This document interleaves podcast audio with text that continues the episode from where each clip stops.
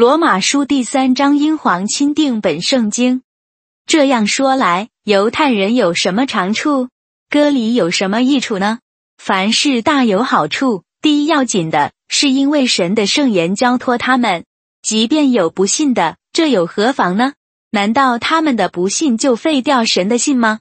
神断乎不能。不如说，神是真实的，人都是虚谎的。如经上所记，你责备人的时候，显为公义；被人议论的时候，可以得胜。我且照着人的常话说我们的不义，若显出神的义来，我们可以怎么说呢？神施行报应，是他不义吗？神断乎不是。若是这样，神怎能审判世界呢？若神的真理因我的虚谎越发显出他的荣耀，为什么我还受审判，好像罪人呢？为什么不说我们可以作恶以成善呢？这是毁谤我们的人说我们有这话。这等人受咒诅是该当的，这却怎么样呢？我们比他们强吗？绝不是的。因我们已经证明，犹太人和外邦人都在罪恶之下，就如经上所记，没有一人，连一个也没有。没有明白的，没有寻求神的，都是偏离正路，一同变为无用。没有行善的，连一个也没有。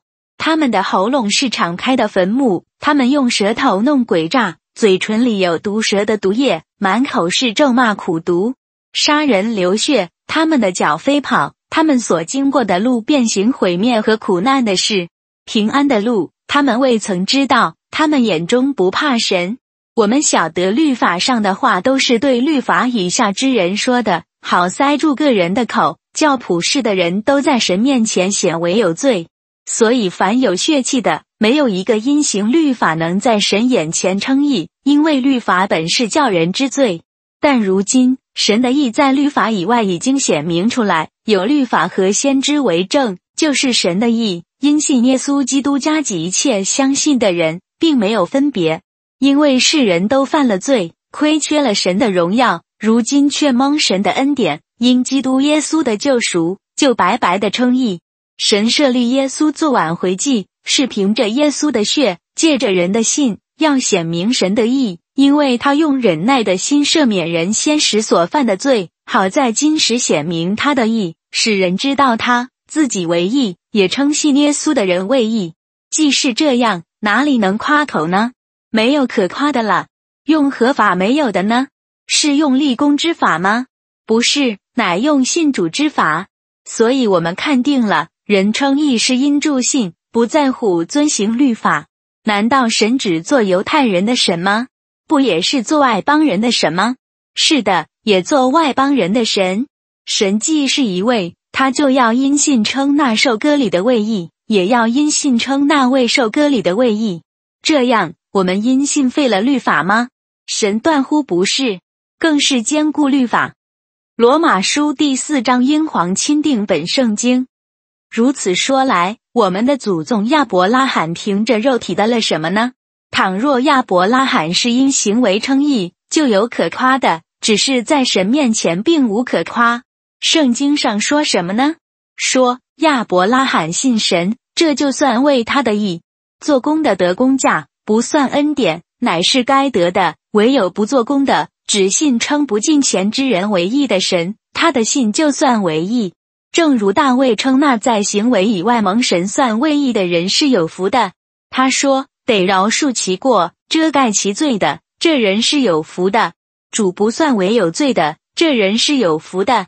如此看来，这福是单加给那受割礼的人吗？不也是加给那未受割礼的人吗？因我们所说亚伯拉罕的信就算为他的义，是怎么算的呢？是在他受割礼的时候呢？是在他未受割礼的时候呢？不是在受割礼的时候，乃是在未受割礼的时候。并且他受了割礼的记号，做他未受割礼的时候因信称义的印证，叫他做一切未受割礼而信之人的父，使他们也算为义，又做受割礼之人的父，就是那些不但受割礼，并且按我们的祖宗亚伯拉罕未受割礼而信之踪迹去行的人。